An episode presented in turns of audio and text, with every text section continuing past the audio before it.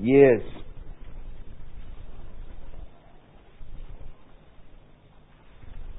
Whatever your political allegiances or personal preferences, I'm sure it will all spare a thought for the loser, John Kerry, and how he must be feeling. For the last two years, his life has been totally consumed by his ambition to be the next president of the world's greatest and most powerful nation. Huge crowds have followed him wherever he's gone. And people, especially the media, have hung upon every word that he's spoken and taken it and analyzed it. But now it's all over. Despite the fact that 48% of the electorate, over 55 million people, voted for him, there can only be one winner. And judging by the experience of previous failed presidential candidates, John Kerry will probably disappear into relative obscurity, though he still remains a senator. What might have been did not, and almost certainly will not, ever come to pass. And in our studies on Sunday mornings in Mark's Gospel, which we've called Following Jesus, we have, as it were, accompanied Jesus and his twelve chosen disciples on a three year campaign. But it is one that is very different from any human enterprise or election. As we saw from the manifesto that Jesus announced right at the beginning of his public ministry. The time has come, he said, the kingdom of God is near, repent and believe the good news. And huge crowds of people have followed Jesus as he has made his way around the nation of Israel, drawn by his compelling teaching, attracted by his amazing miracles. But now, three years on, the crowds have begun to dwindle. The opposition is rising. Plots to kill Jesus have crystallized. And one of his chosen twelve disciples has agreed to betray his Lord and Master for 30 pieces of silver.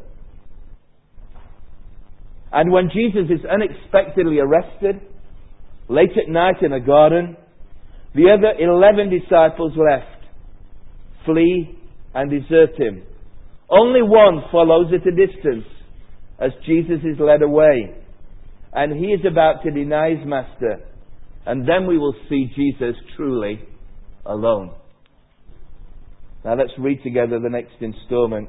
These very moving events in Mark 14, 53 to 72.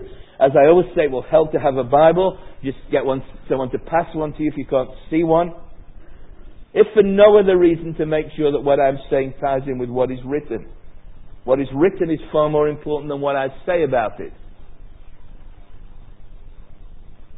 Infinitely more important. Page 1021.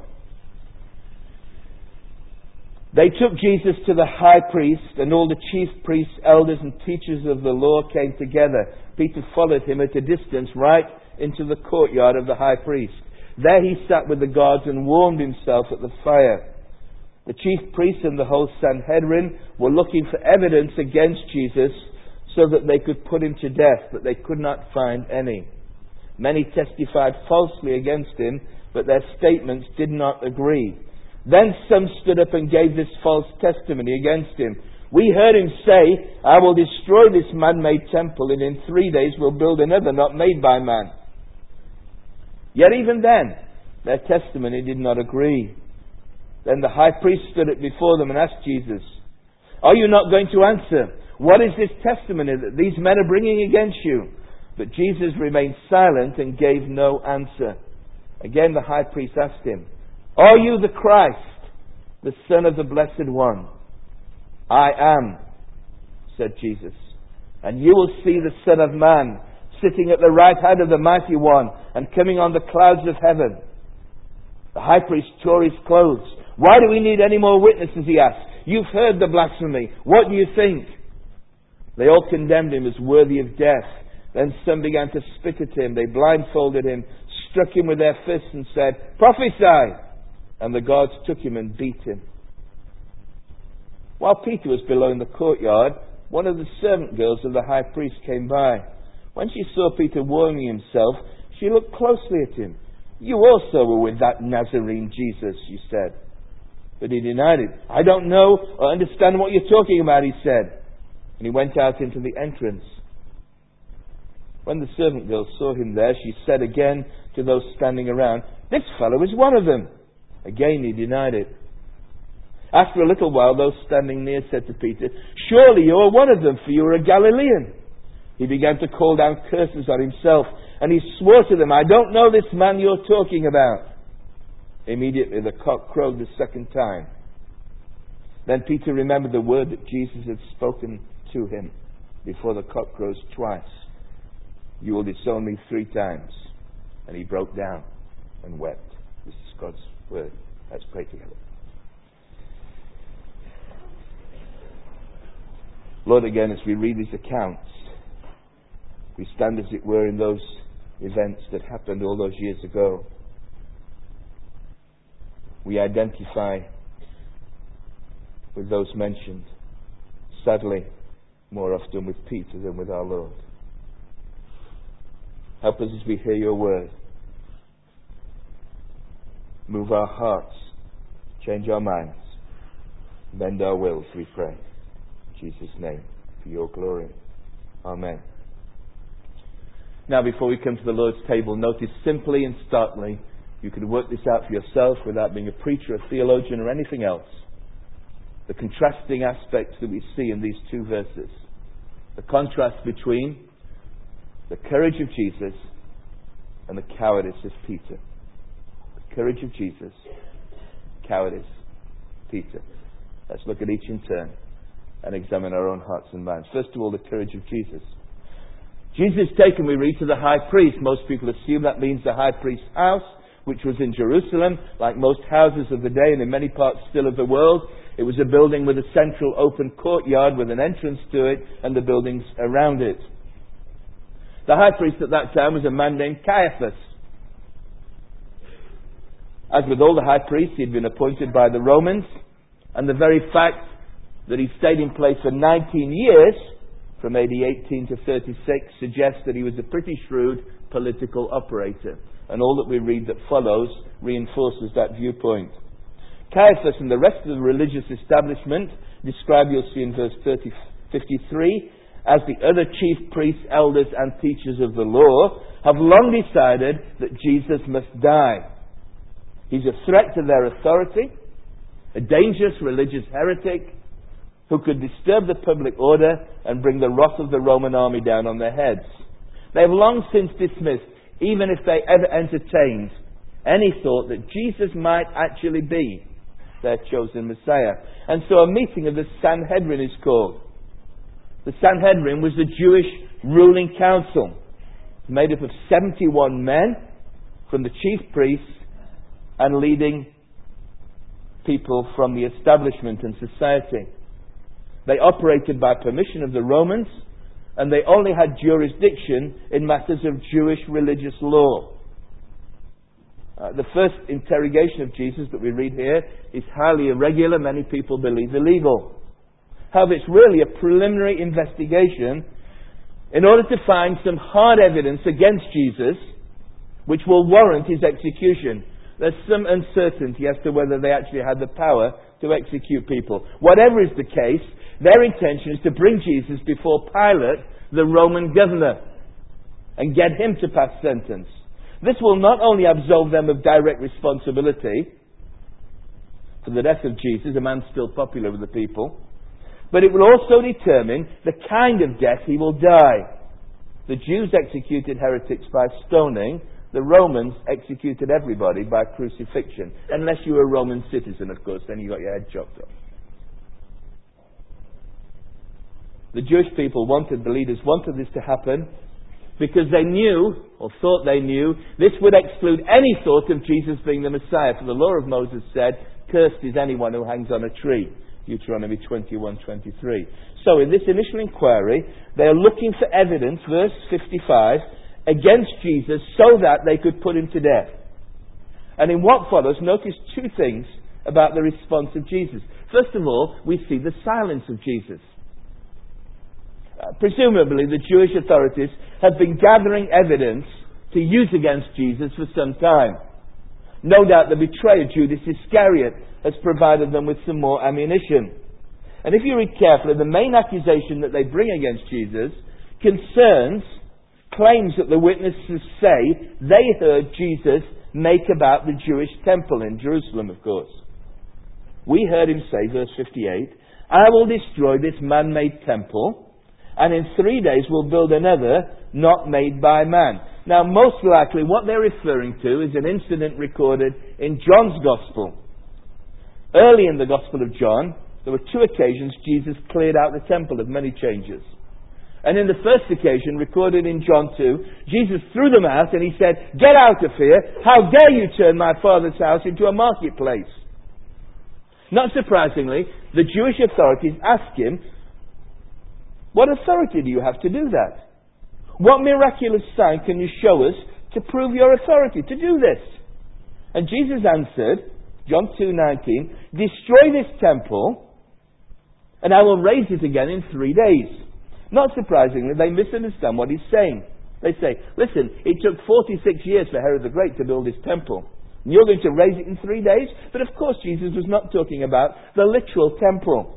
What he really meant, John tells us in John 2:21, but the temple he'd spoken of was his body. And it appears that this kind of confusion and lack of understanding still remains. And the witnesses can't agree. However, before we move on, notice there's something strikingly prophetic about the words that are spoken here. You see, they're about to destroy this temple, the temple of the body of Jesus. And after three days, he will rise again with a new resurrection body. And the result will be that the man made temple, the temple in Jerusalem, and all that went with it will be made obsolete. We'll come to it in a few weeks, God willing. That when Jesus died, with a loud cry he breathed his last, and Mark records in Mark 15, 37 to 38, the curtain of the temple was torn from top to bottom. If you're not familiar with the temple, it had three different courts, and the most inner court, where only the high priest could go once a year with blood on the Day of Atonement, had a huge heavy curtain that separated anyone else going in. It separated, as it were, symbolically, sinners from a holy God. And when Jesus died on the cross, something remarkable happened. It was torn from top to bottom, symbolically saying, the door to heaven is open to sinners through the death of Jesus. I, I presume they repaired this curtain. And although the actual temple was not destroyed for another 40 years, it was no longer necessary. Access to God was now made possible through Jesus. And no wonder the centurion, when he saw Jesus die, said, Surely this man was the Son of God. And is. However, neither the religious authorities nor the false witnesses understand this. They can't even agree on their statements. The law of Moses said if you bring an accusation requiring a death penalty, you must have two witnesses who agree. Find that in Numbers 35, 30, and Deuteronomy 17, 6. And they can't even get two witnesses of stories tally. So, not surprisingly, Jesus has nothing to answer. He says nothing. But also, as we see Jesus here, we see again and again, as we've seen before, the echoes of the words of the prophets. Especially Isaiah 53 speaking of the suffering servant. Isaiah 53 7. He was oppressed and afflicted, yet he did not open his mouth. He was led like a lamb to the slaughter, and as a sheep before her shearers is silent, so he did not open his mouth. He remained silent. The high priest who's running the show is amazed and angry. He stands up and he says, are you not going to answer, What is this testimony that these men are bringing against you? Verse 61. But Jesus remained silent and gave no answer. And the frustration, the exasperation of the high priest finally explodes as he asks Jesus a direct question. Verse 61 Are you the Christ, the Son of the Blessed One? The word the Blessed One is a way of saying God without saying the word God because pious Jews wouldn't say the name of God. He's saying, Are you the Christ, the Son of God, the Messiah? And now at last Jesus speaks, and notice what he says is quite remarkable. After the silence of Jesus, look at the statement of Jesus. I am, verse 62 says Jesus, And you will see the Son of Man sitting at the right hand of the Mighty One and coming on the clouds of heaven. Now, in the opening sentence of Mark's Gospel, Mark says it's a gospel about Jesus Christ, the Son of God. But throughout the Gospel, if you've been in this series, you will have seen that Jesus rarely ever acknowledges this title for fear of confusion. And also because he knows he must come to the cross this way and he doesn't want to be diverted. But now there is no danger of this. In fact, his claim seems utterly ridiculous and impossible. So he finally says, in response to the direct question of the high priest, I am. The words I am echo the name, the special name of God that was given to the people of Israel through Moses in Exodus 3. What name shall I say, says Moses, and the Lord says, I am who I am. And that is not all. He's not only the Son of God, He is also the Son of Man. Jesus uses this term that again we've seen before, echoing the words of Daniel 7 and Psalm 110.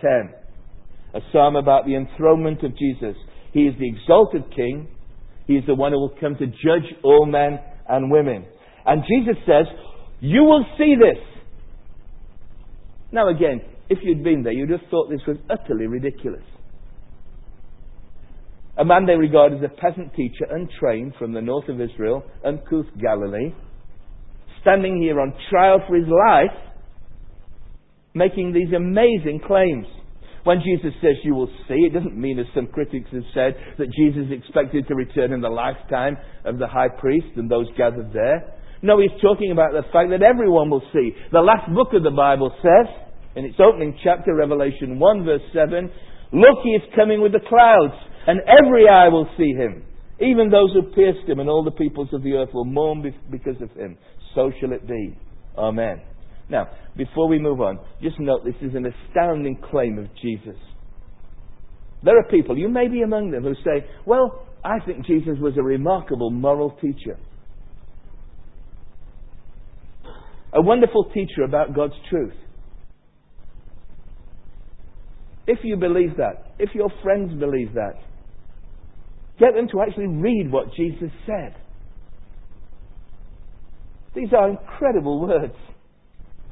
You will see me coming on the clouds of heaven with the angels, and I'm going to judge the whole world.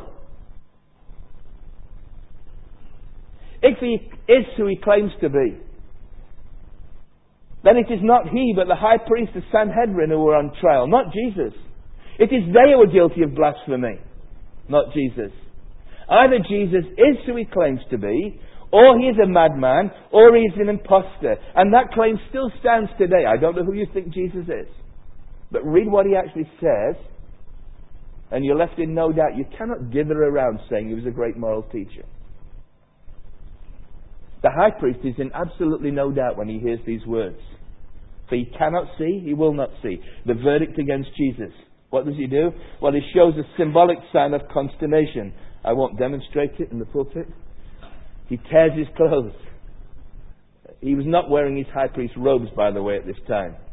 In actual fact, you discover something new every week. I was reading up on this, and apparently the Romans kept them away, locked away in a cupboard somewhere, and they only gave, him, gave them to him on special religious occasions. He tore his own clothes as a sign of deep distress. As far as he is concerned, Jesus is guilty of blasphemy. Why do we need any more witnesses? You've heard the blasphemy, verse 63. And the charge of blasphemy is not just because Jesus claims to be the Messiah. That was not a capital offense. All sorts of people claim those kind of things. It's because he claimed to be equal with God, to be the Son of God. And so Caiaphas calls for a verdict. And it's clear and unanimous. He is deserving of death. Verse 64, they all condemned him as worthy of death. And the token verdict is passed and what follows, we begin to see the humiliation of Jesus as they resort to physical violence. Look at verse 65. These are terrible words, aren't they? You don't need a film to imagine them. They began to spit at him.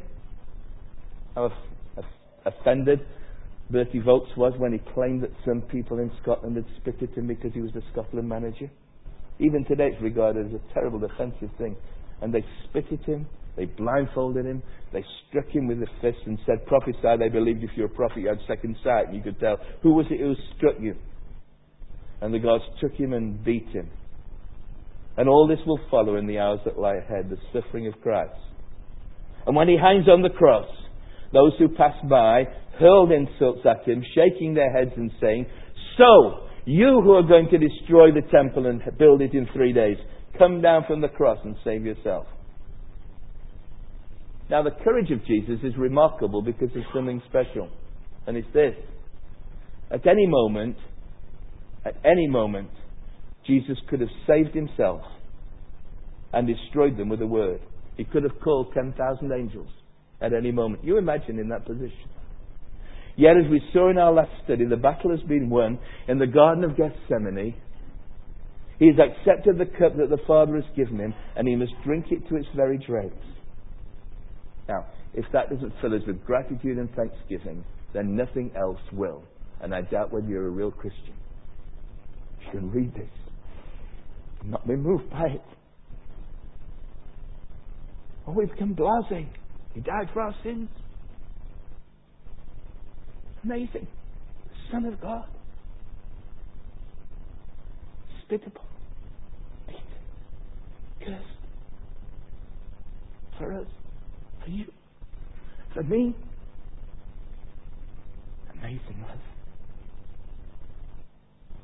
Of course, the story is also meant to be an example for us. For those who today suffer for the name of Christ. Those who've been beaten, even as we sit here in Charlotte Chapel in comfort, were spit upon, cursed, tortured, killed for the name of Christ. Listen to 1 Peter 2, verses 21 to 23. To this you were called, because Christ suffered for you, leaving you an example. You should follow in his steps. When they hurled their insults at him, he did not retaliate.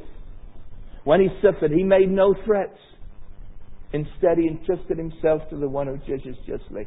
Now, probably most of us are not going to be spit and cursed, but we'll be humiliated and laughed at. Well, you're not one of those evangelical Christians who've got George Bush back into power in America, are you? Those right wing fundamentalist idiots. Are you a follower of Jesus? Prepared to stand up and be counted? Now, isn't it remarkable that these words were written by Peter? Because Peter wrote them, and yet he failed to follow in the footsteps of his master. So notice, secondly, the contrast, the cowardice of Peter. Now, as we'll see in a moment, there's no doubt that Peter was a coward in this situation. But I don't think he intended to be when he set out. After all, he and probably one other disciple, John tells us, followed along behind. And what, notice what he does. He goes right into the courtyard of the high priest. Now, if you read the gospel accounts carefully, the guy who slashed off the ear of the high priest's servant was Peter. He's the one who did it. Jesus healed him, a man called Malchus, and now Peter goes right into the courtyard of the high priest. I don't know what he's planning to do. Did he have some kind of what we call James Bond stunt or idea that he was going to rescue his master? Do something like that? If that's the case, then his pride comes before a fall, and what a terrible fall it is. There's a fire in the open courtyard. It's cold in the evenings in Palestine at this time of year. Peter goes next to the fire and begins to warm his hands on the fire. And maybe it's the flickering firelight that illuminates his face. It's a, it's a, it's a moving picture. You can see it in your mind's eye, can't you? And a servant girl walking past, she may well have been, John tells us, the girl who was on duty at the door, looks at him closely and she says, Aren't you one of them who was with that Nazarene? It's a term of contempt, that Nazarene. Aren't you one of them who was with that Nazarene Jesus? You also were with him? Now, most people comment on the fact that Peter's courage failed in the face of a mere serving girl. Can I say to the men in the congregation, I think you will understand that most of us men would probably succumb more to a servant girl than a Roman soldier. Because it's a kind of humiliating thing, isn't it, to be pointed out by a, a girl. Be caught off guard. Maybe Peter was expecting a soldier to stand up and he would have, he would have gone for him, you know. But this servant girl says, you know, oh, in front of everybody, you know, you, you're one of them, aren't you? And he denies it. I don't know or understand what you're talking about, he said. He went out into the entrance, verse 68. So far, the situation is not too threatening. So Peter moves away to the courtyard. The courtyard had an entrance, a sort of archway, and Peter stood in the archway, maybe in the shadows, thinking, I'm going to get out of here. I need to leave. I'm in danger. But the servant girl won't let go, and she turns to those standing there and she says, That guy over there, that fellow there, he's one of them. And again, Peter denies it. I'm not, he says. And then those standing near, the other gospel accounts tell us that people started to. When Peter spoke, they recognized his northern accent. Where he came from. Most of you know I'm from the north of England, or Midlands of England. I've got a northern accent. And people tend to think if you're from the north, you're not very bright. Well, Peter, they said, You're one of them. You're one of those Galileans, aren't you? Surely you're one of them. And this time, Peter vehemently denies any knowledge of Jesus. He began to call down curses on himself, and he swore to them, I don't know this man you're talking about. In actual fact, the, the, the, translation is a bit misleading there. It literally says he began to call down curses. The translators have added on himself.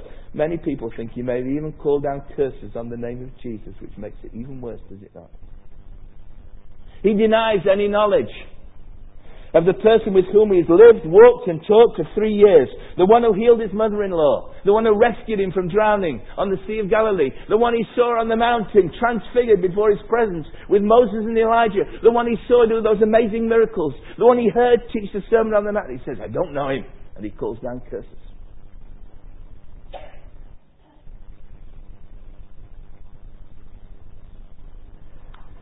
In his gospel, Luke records after the third denial, the Lord turned and looked at Peter. Presumably he was at the top somewhere, and he turned and looked at Peter directly. Mark simply records the cock crowed a second time. And it triggers in people's Peter's memory the words of Jesus that he'd spoken a few hours previously. Peter remembers what Jesus had predicted. I tell you the truth, Jesus answered. Today, yes, tonight, before the cock crows twice, you yourself will disown me three times. And no doubt Peter remembered what he'd said in response. That Peter insisted emphatically, even if I have to die with you, I'll never disown you. And leaving the scene, the other gospel tells us, the words are literally, he fell down and he wept bitterly. He has failed his Lord and Master. Three times he failed, he couldn't stay awake in the Garden of Gethsemane. He didn't watch him pray, lest he entered into temptation. And now three times he has denied his master. And once again, this story has the ring of truth. Even the most cynical critic would not believe that the church would invent and write a story about its main leader and paint him in such, a, in such damning terms.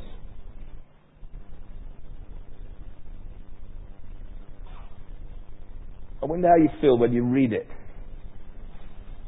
You identify with Peter? Can you imagine yourself ever saying, maybe tomorrow at work, that you're not a Christian? You don't know Jesus.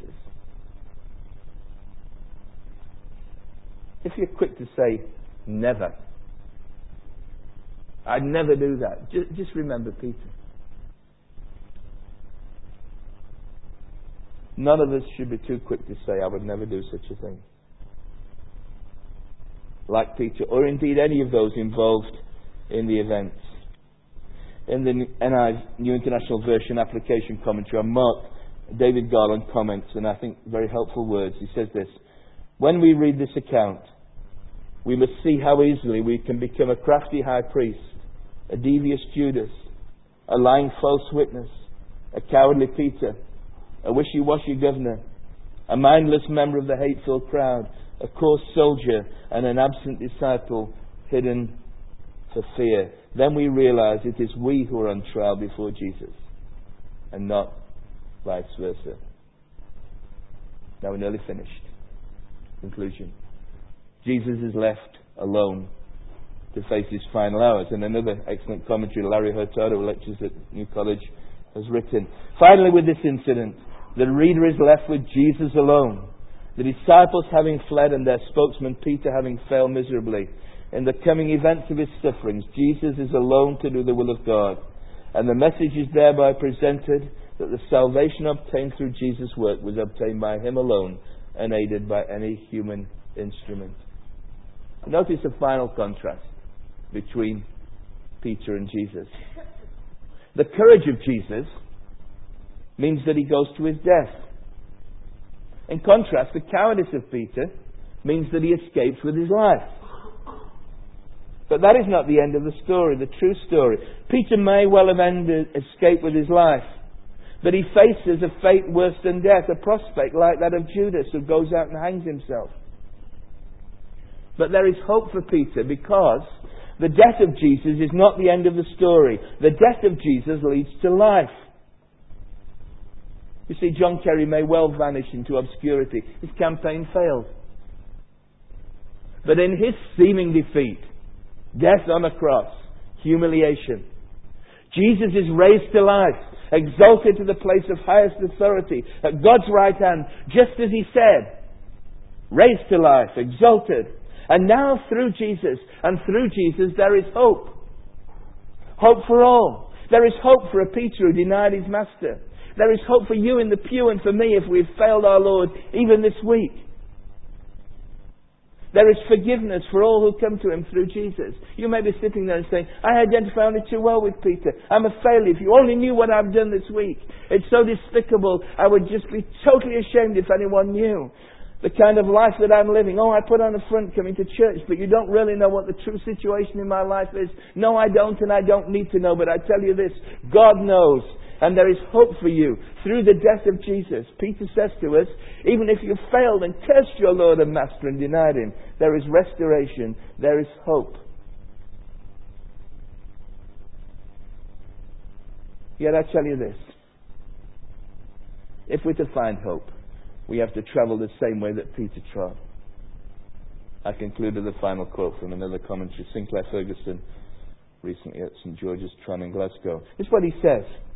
We often associate the strength and power of Simon Peter's ministry with the resurrection or Pentecost. He was a witness to Christ. He was filled with the Spirit, preached with boldness. All this is true. But here Mark takes us into the foundations of Peter's spiritual leadership. Listen to the words. He was emptied, first of all, that he might be filled. He was broken down that he might be made strong. He wept that he might know the joy of true forgiveness. Your experience will not be the same as his. But God has not discarded that pattern for molding men and women into the Christians He wants them to be, has He? You see, the way of restoration is a painful way. Sometimes it involves tears, literally. It involves being broken. It involves our pride being shattered. But it's the way of Christ, it's the way of the cross, it's the way of repentance. It's the way of new life.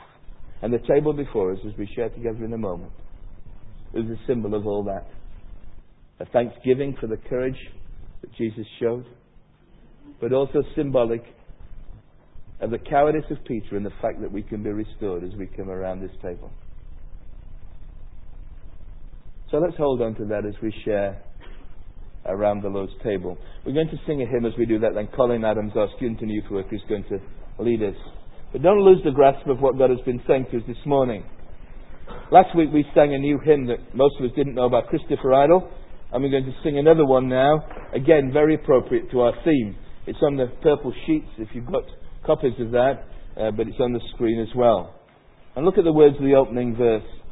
He stood before the court, on trial instead of us. He met its power to hurt, condemned to face the cross. Our King, accused of treachery our God abused for blasphemy. And verse 4 says, Shall we be judged and tried?